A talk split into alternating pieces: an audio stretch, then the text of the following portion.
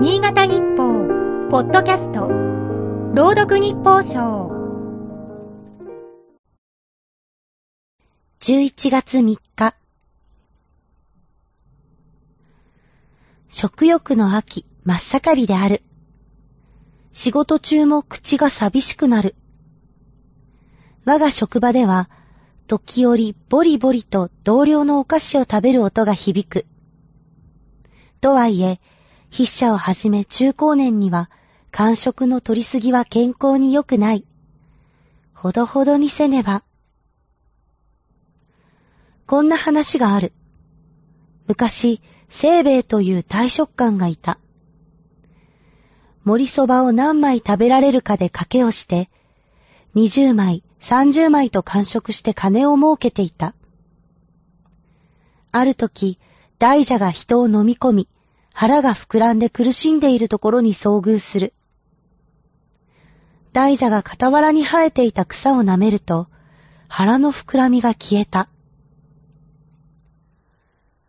消化薬だと思った清兵衛は、これを使えば蕎麦をいくらでも食べて稼げると喜んで、草を持ち帰った。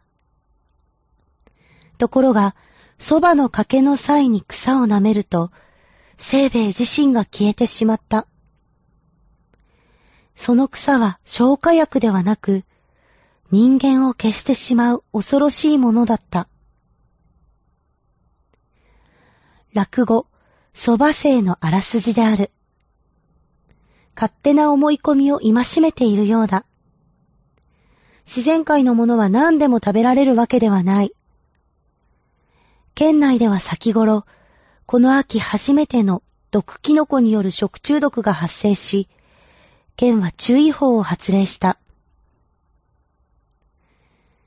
山の恵みを楽しめる季節だが、素人判断は禁物だ。安全だと確信できるキノコ以外は取らない。他人にもらった場合、少しでも不安を感じたら絶対に食べない。こんな注意事項が本誌に載っていた。過去には毒キノコによる死亡事故もある。生命のようにこの世から消えねばならなくなるかもしれない。美味しいものには目がない人も多いだろうが、厳しく見極める目も必要だ。今日の日報賞は、FM 魚沼の飯田が朗読いたしました。